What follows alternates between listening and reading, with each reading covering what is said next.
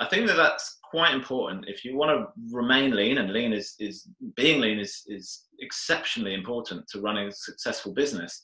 You really need to question every pound that you're spending and, and really trying to rinse every single pound for, for what it's worth.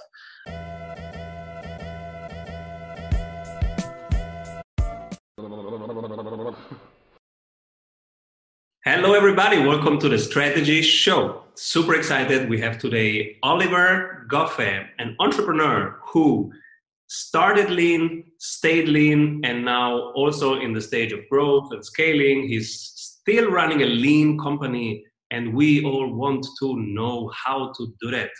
What can we outsource, not even do ourselves? How can we stay lean? How can we make our best work with the least amount of non-essentials. Hi, Oliver. Hello, Simon. How are you doing? Thank you. We are so excited to learn with you how can we start lean, stay lean, especially in these times of uncertainty. What can, what is your experience with with this?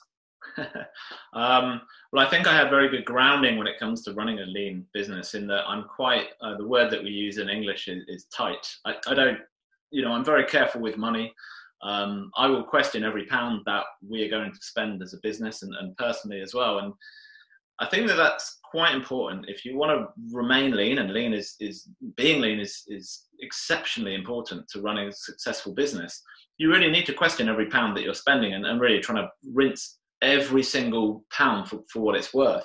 Um, from the outset, we were very fortunate when we launched our business. Uh, my background is predominantly sales and marketing, and my co-founder Gordon Fraser, his background is is design, uh, photography, videography, and so we covered a lot of bases, just the two of us, which allowed us to create. Um, in fact, before we had even launched a product, we'd created a whole marketing campaign. We'd taken, we'd prototyped, we'd we'd produced all the photography and, and videography that we required without any anyone else playing any role in our business, and we didn't outsource any work at that particular time long hours, long weeks, um, but that's that's sort of what you have to do. Um, as we have scaled and as we have grown, and when we have required that additional uh, resource or, or, skills that we don't have in house, for us, the most sensible way to do it is to outsource that work. Again, not not just picking one one sort of somebody off the shelf, you know, talking to people, understanding what their their skill set is, what they're able to um, create, um, and, and find that person that is on the same wavelength as you, has similar values to you, and is at the right cost point as well for you. Beautiful. Do you want to make your sales more repeatable and reliable? Do you want to have less volatility and more growth in your revenue per month? At Strategy Sprints, we do only one thing strategy in sprints. Strategy means more revenue through a better offer. Doing it in sprints means having more energy in your team every week. Check out if your ROI is as high as it is for most service based and online businesses and startups we work with, which is over 100%.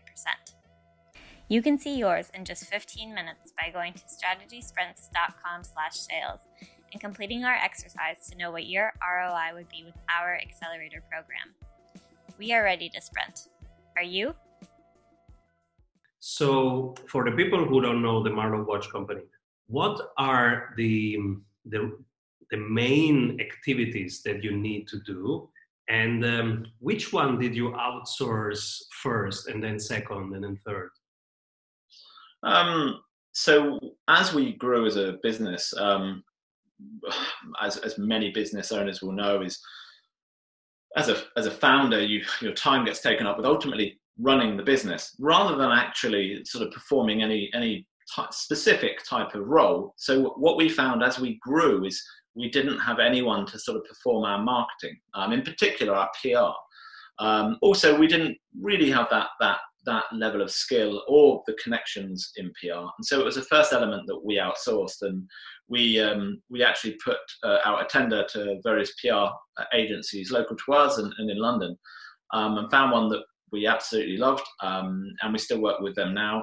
And they they're able to to to run a complete area of our business efficiently, uh, cost effectively, um, and get the results that we want without us having to employ somebody and, and, and worry about any of the sort of the costs around that uh, and, and everything else that goes with, with hiring an employee.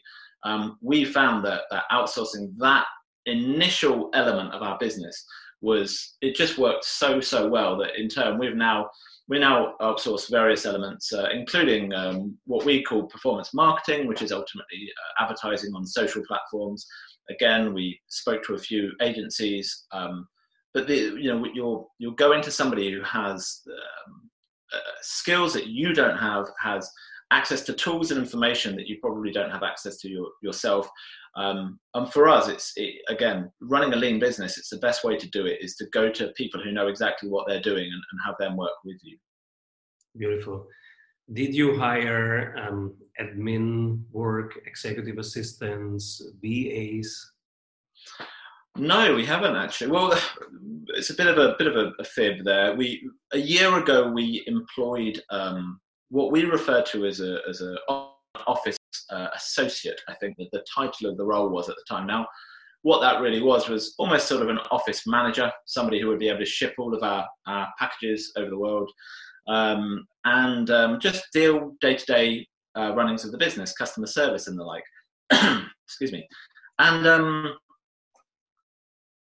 as they came in and we started to understand where their skills lay, it was more in um, creative writing, um, storytelling, research, and so we actually we had a requirement for this sort of administrative role that as things developed, it turned into a, a slightly different role that we, we employed this person for. And it's a really good example of, of being a lean business. If you do find that the person you've employed doesn't necessarily have exactly the skills that you thought they may have when you employed them, we find that it's better to to sort of allow them to to grow in the area where they have skill rather than try to push them down a, a, route where they don't. And so this was the beginning and and then growing and scaling. Where did you face challenges like mm, should we hire more people? Should we get some physical? Or because when i think producing watches i think storage, I think manufacturing, I think big machines. How do you stay lean also along the way growing? Yeah, it's, it's challenging. Um, we, uh, as, as predominantly a design business, we don't manufacture ourselves. There's not really a, a watch manufacturing industry in the UK. But what we do is we uh, we work with very specific partners who manufacture certain elements of watches. Um, and we're very particular about who we choose, but we also limit the number of partnerships that we have, again, to keep things simple, that communication is as, as reduced as, as possible. For example, there are probably seven or eight main components of a watch, and one of those is, is a movement, which is, is an incredibly sort of uh, technical piece of engineering you could go to seven or eight different manufacturers for each individual element. And we don't really do that because it would take up huge amounts of time. Um, so we, we tend to find manufacturing partners who are able to produce multiple components that we require. Um, and then you just, you sort of have that one port of call for multiple production lines, multiple sort of products that you're running. Um, and again, it, keeps you know time down to a minimum and keeps everything nice and efficient. Beautiful. Thank you so much, Oliver, for this episode. I am so happy that you will come back. We are going to ask you how do you fast prototype, even especially if it's not software, but it's hardware.